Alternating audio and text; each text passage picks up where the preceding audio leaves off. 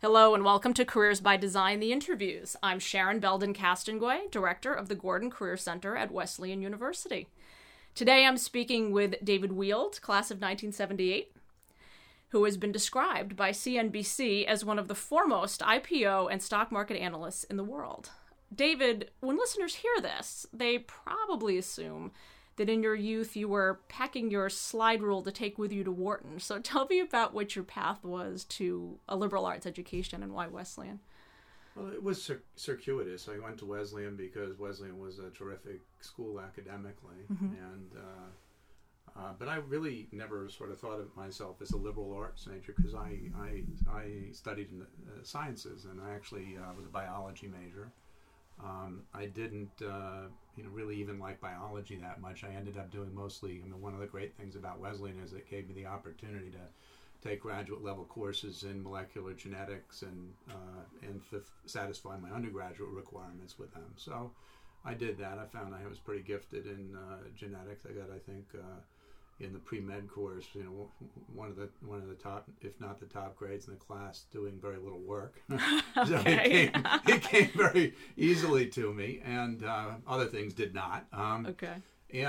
So I bounced around for a while, thinking that I wanted to be a doctor. And in fact, most of my friends from Wesleyan are all doctors. My best friend, my college girlfriend, they're all docs.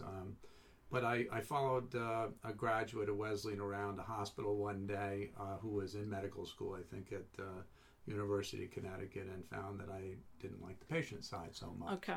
So that caused a re-examination, and I went to New York not knowing what I wanted to do, worked in television for a couple of years, television post-production, worked on Campaign 80. We had actually at one point all of the Ronald Reagan, all of the Jimmy Carter, and all of the John Anderson commercials simultaneously. We were bicycling them throughout the country. So it was pretty clear just looking at the advertising strategies who was going to win. Reagan did. It was pretty simple. There's a bear in the woods was the message. We went, from there, I sort of just thought I might want to go to business school, and so I applied. I didn't think I had the attention span to spend 2 years in a program here in the U.S., which was what an MBA was, and Stern, which was then called the Graduate School of Business Administration, actually pioneered the international management program. And they had more slots to go overseas. I had spent a year at the Sorbonne when I was at Wesleyan, and then I kind of cooked the deal. They said that if I, applied, I'd pretty much be able to choose where I wanted to go. And so I went to business school in the second year. I studied finance. In the second year, I went to HEC in France and the Stockholm School of Economics in Sweden, which at the time, in retrospect, was probably not the smartest idea because it makes it very difficult to interview. Right. And, but it was a heck of an education, being exposed to different cultures. Sweden had a capitalist economic system from the standpoint of business, but yet it was pretty much socialist from the standpoint of incomes. And, and so, just by being there, I'd urge every student that has an opportunity to study overseas to do it. It opens up whole new worlds. And when you hang out with kids that are of different, cultures, you get to see the United States through a set of eyes which are very different than what you've grown up with. And I think it was probably one of the most important educational experiences of my, experiences period of my life. But, I came back. I wanted to do venture capital. I love growth companies. I had that science background. It was very hard. I couldn't get into biotechnology companies were just emerging, but I didn't have enough of either science. It wasn't, I didn't have a doctorate, and I didn't have a lot of operating experience. So I bounced around, and somebody offered me a job to be in an equity syndicate department of a regional firm at a time when the stock market was in the tank, and it was the best opportunity and the circumstances that would get me closest to growth companies that I could, taking small companies public,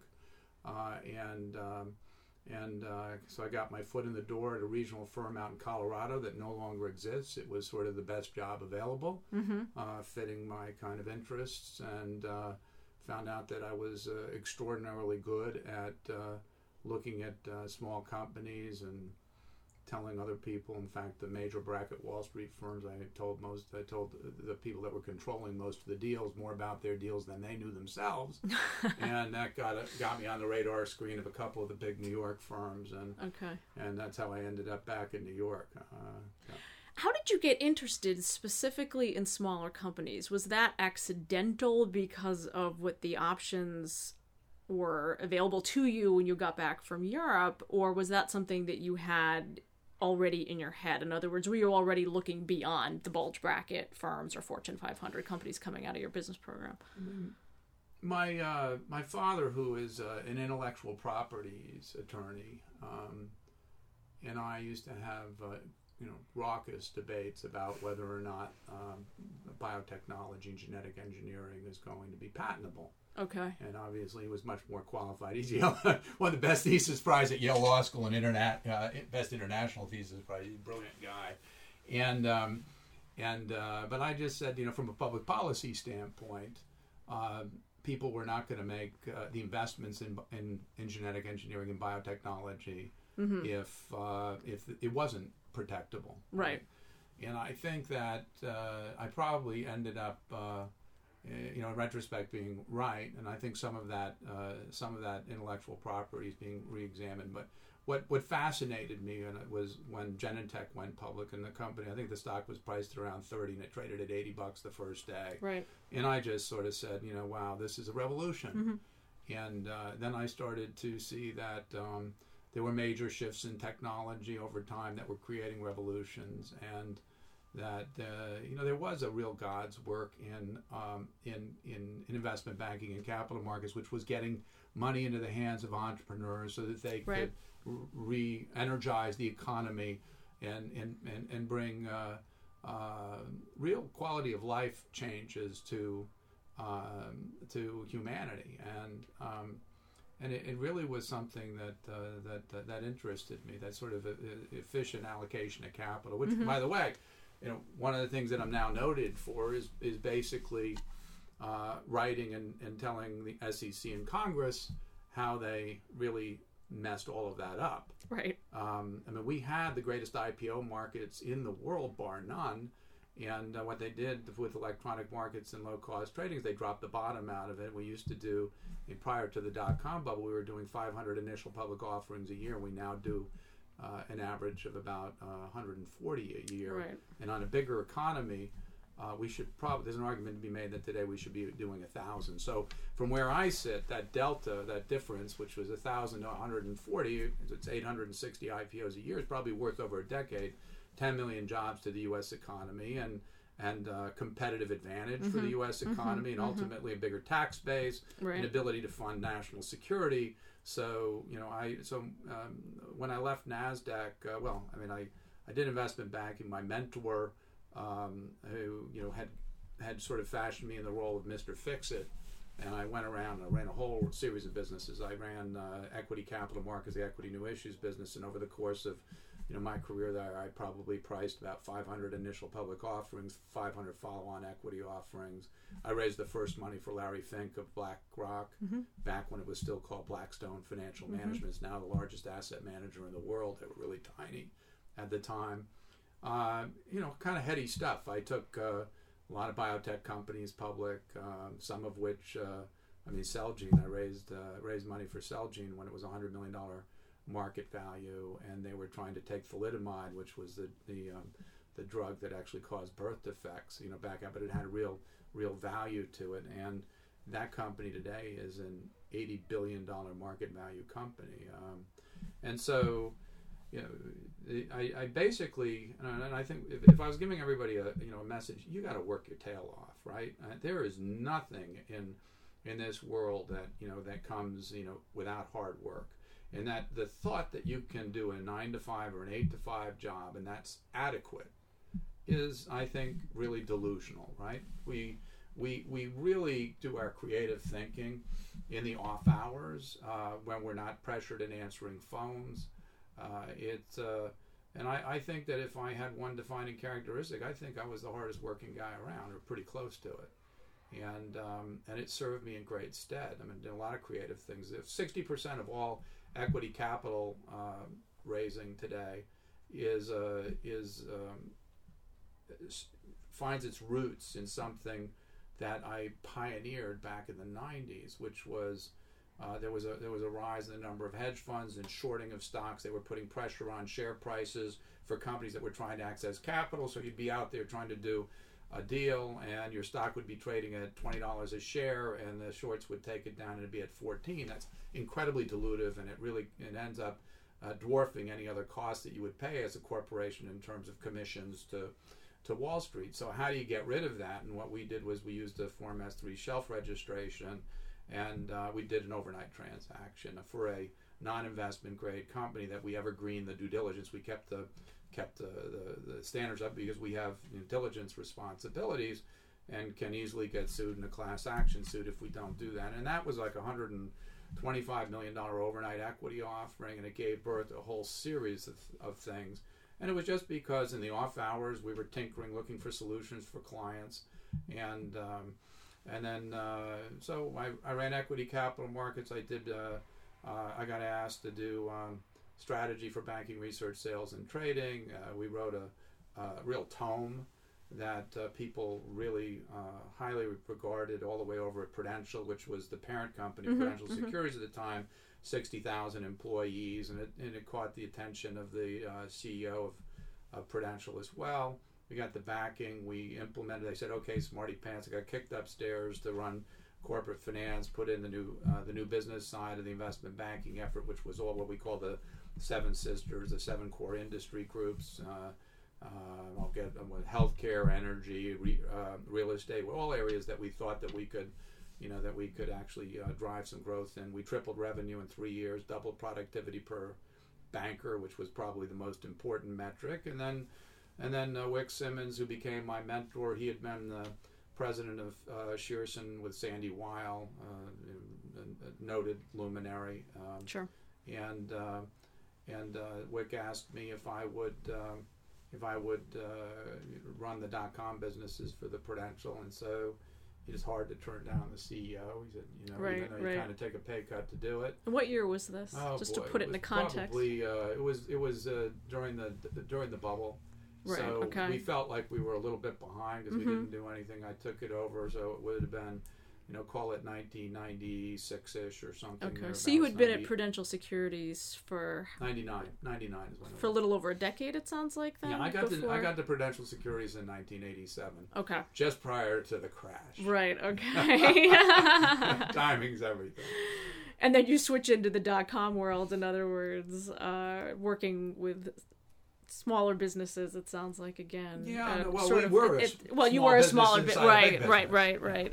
But heading into the rise, in other words, it sounds like we're in the middle of the rise by the sounds of it. And we did a great job, actually. I mean, what we did was I felt it was sort of cheating, but it was really smart. I got Wix, the CEO, to let me open up accounts with all the competitors so that we could see how they were, operating, how they were designed, and we'd spend nights, over coffee and donuts, projecting up other people's websites and taking them apart and deciding what we liked and what we didn't. And at the time, Fidelity had spent, $30 million on how people actually use things. And we went into ratings from nowhere within, I think, about a 6-month period to rank number 3 out of 30 sites. It was pretty impressive move for not a lot of money. And then Art Ryan, who was the chairman and CEO of the Prudential, one day woke up and found out that he had .com businesses in each of the verticals within the Prudential, sort of a financial supermarket. They had one in insurance, they had one in asset management, bank and trust, the brokerage side, the security side of the business, the real estate side. And so he had each one of the people, I was one of the heads, come and do a presentation to him. And as I like to say in the land of the blind, the one-eyed man is king. He said, "You're the first guy that understands technology and business. Okay. I'm putting it all under you." And, And that was a bit of sort of the beginning of the end in some respects, because what they did was they had me matrix reporting to the head of the insurance company and the head of the securities business. They didn't get along. And I was seen by the insurance person as more of a securities person. And so the politics, mm-hmm. And then Wick left and became chairman and CEO of NASDAQ. Mm-hmm. And so I followed him over and I became vice chairman of NASDAQ. You anticipated my next question. It was, well, how did that transition happen over to NASDAQ? Yeah, and what was that like for you at the time? Like, what was your thinking at the time about how that was going to change your career path? It really wasn't a lot of thinking. I have just inordinate respect for Wick. He's a class act, and always do the right thing, in some very difficult circumstances. So I had a high degree of admiration for him personally. And for me, someone who'd taken so many growth companies public, to be asked to run the listings businesses of NASDAQ, globally, mm-hmm. was kid in the candy shop kind of stuff. I mean, it was, a pay cut, but, I got to speak to, I joked that I was the complaint department for Steve Jobs. I also joked that I'm the reason why the iPhone has email on it, because he called me up one day saying, Dave, I'm going to move the listing, the Apple listing, over to the New York Stock Exchange because I just discovered. Can you imagine? And this is how Steve was. You pick up the phone and he's after you about something, and he said, I just discovered that you're standardized at NASDAQ on Dell computers, Dell laptops, and if you don't convert everything over to the Mac, right now, I'm moving to the New York Stock Exchange, which of course would have been a huge blow for NASDAQ. Sure. And I, in my mind, I was doing the moonwalk about trying to figure out, okay, how do I come back at this? And I said, look, Steve, I've got all my guys in the field right now are on BlackBerries, right? Mm. And nobody's talking on phones anymore. They're on remote email. It's asymmetrical communication, right? And they communicate with their significant others that way. They communicate at work. Nobody's on cell phone so much anymore, and the Mac doesn't integrate with the BlackBerry. Right. And it was really interesting because he went from being on the offensive to he stepped back on the phone and he said, "That's really interesting. Tell me more about it." He had no clue that people were using remote email. He really didn't. And so he spent the next 45 minutes with me asking every question you could imagine about how people were using email on the BlackBerry. So that's why I joked that I'm a reason why email's on the iPhone today. But I got, it was terrific. I met Craig Barrett, who was the chairman, became the chairman, but was the CEO of Intel. Tom Stemberg he just passed away, but he ran a committee for me, he was the founder of Staples. Mm-hmm. Howard Schultz, who was the head of Starbucks, mm-hmm. and lots of interesting companies. I mean, surreal conversations. We had a dinner one night with a bunch of these guys talking about what sports teams they had put bids in on, and it's the top of the top of the 1% that has entirely too much money. Yeah. Right. Yeah. Well, and speaking of which, you're known as the father of the Jobs Act. So tell me a bit about the Jobs Act, what that is, what the acronym is for our listeners, and about your involvement with it, why you thought that was important, and why that activism for small companies became important to you. Well, I'm a bit of a data junkie, and I think that one of the things that people need to understand in Washington, a lot of times they really don't understand what the long-term trends are. And I would say even economists, they lose sight of the forest for the trees. Economists are really good at measuring, like micro markets economists, short-term impact. So there's a new rule that's put in place. We'll look at 3 months worth of trading data before the rule was put in place and 3 months afterwards. Mm-hmm. But markets are just not that tidy, right? What happens is you make some changes in the incentives and disincentives. Wall Street doesn't react overnight, and you can have things. You can have Wall Street reacting to them a decade later. Mm-hmm. In terms and hiring and firing people as a result, reapportioning assets, and it takes somebody that has some field vision to kind of look back, make sense of the data, and start to kind of put it into a form where people down in Washington are going to say, oh my gosh, we've got a problem. Mm-hmm. And so I knew we had a problem, and I think a lot of people in the business knew that we had a problem, but we couldn't convince people in Washington. So when I left NASDAQ, rather than, and I had opportunities to go to, bulge bracket the top Wall Street firms, and I just felt that they weren't going to let me say what I thought needed to be said. Mm-hmm. They're really much more interested in sort of large cap companies and large deals. And, when you work with one of those firms, they want you to ring the cash register for them, and that's how you make your living. And I thought that it would be a kind of a sin of omission if I didn't try and say what I knew needed to be said. So I got an accounting firm because they weren't conflicted on trading. They didn't trade to... They wanted to raise their visibility in equity capital markets. So I got them to basically allow me to write what I wanted to write, distribute it, raise their profile. This was Grant Thornton. It was Grant Thornton. Mm-hmm. And so for a number of years, effectively worked for Grant Thornton. I ran their capital markets group on an outsourced basis, but really what my mission was to raise their profile. Mm-hmm. And we did it, and we were able to pull together a couple of... slides that were really transformative, I think, for people's thinking. One showed that there was a mountain chart, and this is one of the great lessons I learned down in Congress. The first time I went down there, I had really complicated, charts and with a lot of data, and I thought they were absolutely brilliant. And I had a chief of staff for Senator Crapo say to me, "You're out of your mind." And I said, "What do you mean?" I said, "Well, the only person that you don't understand who you're dealing with here, right? You've been living this stuff for your career. You know it forwards and backwards, and these guys are just they're coming from a zero base of knowledge. So what you really need to do is step back, one idea per slide, and make it dramatic. And so we did that. And the two slides that we came up with, one was. That ended up being, there were a lot of slides, but the ones that were most compelling, one was a mountain chart, and we looked at the numbers of the percentage of small IPOs, sub $50 million, versus large IPOs, larger than $50 million, going back to 1991. Okay. And what it does is it takes out the cyclicality of IPO markets. You got 500 IPOs one year, 100 the next year. Mm-hmm, we're just looking at the splits, small versus large. And what we found was that the small IPO went from 80% of all IPOs to 20% in 1 year, and it never recovered. Okay, and nobody knew that. And a lot of people made fun of me and said, "Oh, the IPO market is cyclical. Weill doesn't know what he's talking about." And I was just saying, at some point you're going to realize that the IPO market's not coming back on the scale that would make anybody happy. And at some point you're going to have to say, "Okay, we know what the heck we're talking about."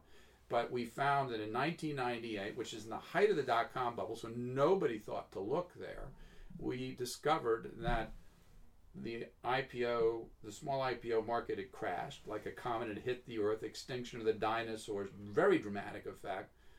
And so we looked to see what happened there, and we found out that was the shift to electronic stock markets. And so actually the big collapse in trading spread economics, the incentives for market makers to commit capital, research analysts to write research on small cap stocks, salesmen to market these stocks, all of that visibility creation that it was no longer economical to do.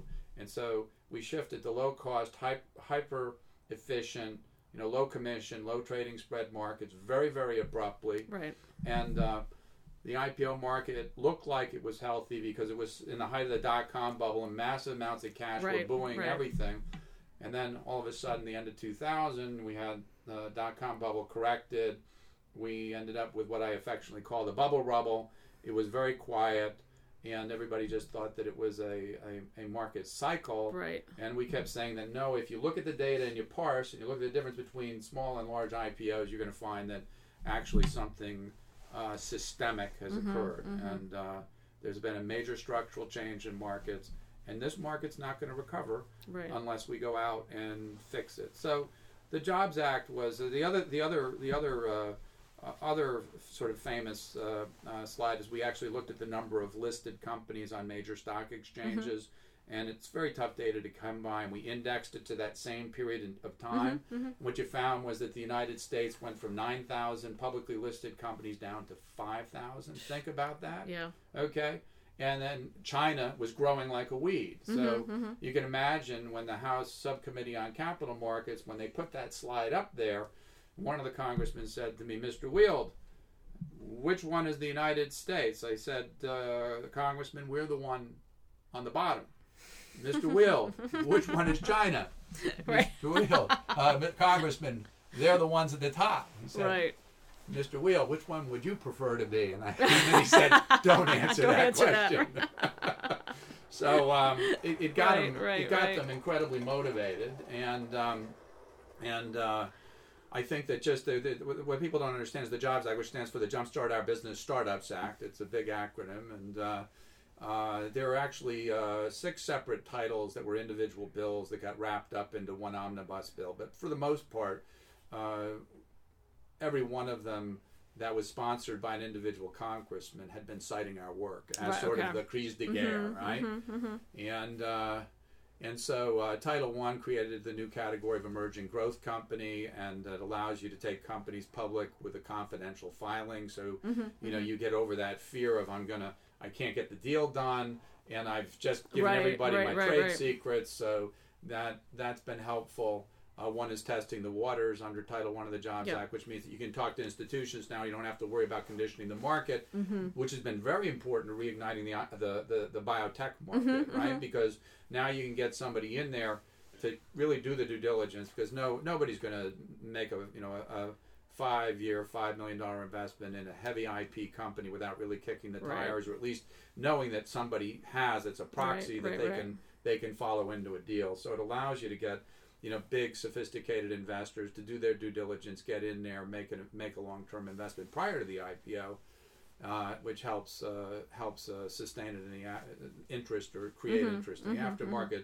Mm-hmm. But the other big ones are crowdfunding of securities that comes from the JOBS Act, right? And there's also Regulation A+, which is you can raise up to $50 million in essentially what's mm-hmm. a public offering, with a much lower level of disclosure mm-hmm. than you could before, and